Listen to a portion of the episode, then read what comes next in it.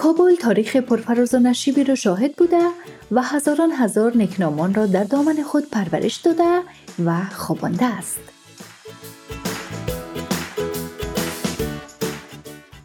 سلام و هزاران سلام به شما شنوندگان عزیز رادیو آرا. امید که جور و صحتمند باشید. من هستم. و اینجا رادیو آرا است. تا آخر برنامه با ما همراه باشید.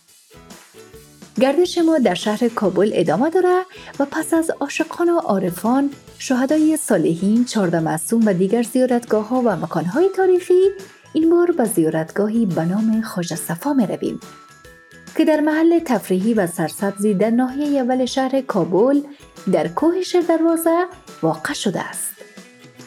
زیارت خواجه صفا در کوه شیر دروازه به ارتفاع 260 الی 270 متر از سطح زمین واقع است.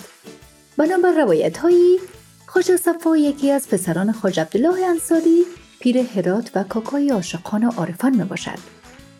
به همین دلیل میان مردم محبوبیت دارد و در اشعار محلی از وی بنیکی یاد می شود.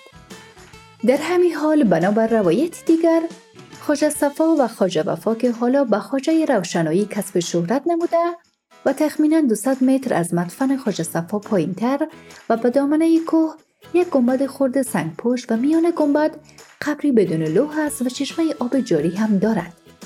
از جمله افواج صحابه می باشند که حین فتح کابل به شهادت رسیدند. همانطور که ذکر شد 200 متر پایینتر از زیارت خواجه صفا مزاری به نام خواجه وفا که به خواجه روشنایی معروف است قرار دارد. بر اساس منابع تاریخی منظور از خواجه روشنایی همین خواجه عبدالصمد می باشد که زیارت آن به نام عاشقان و عارفان معروف است. چشمه آبی هم در اینجا وجود دارد که فعلا خشکیده.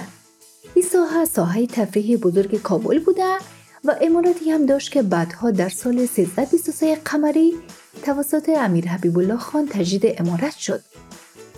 میلای اننوی خواجه صفا همه سال از اول حمل الی ماه جوزا از دامنه خواجه صفا الی مزار خواجه روشنایی با پایینتر از آن برپا می شد.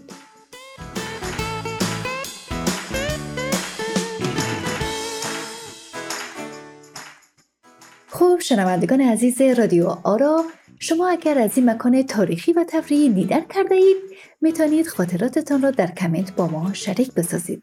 تشکر که تا این قسمت هم با ما همراه بودید. تا قسمت های بعدی خدا یار و نگهدارتان.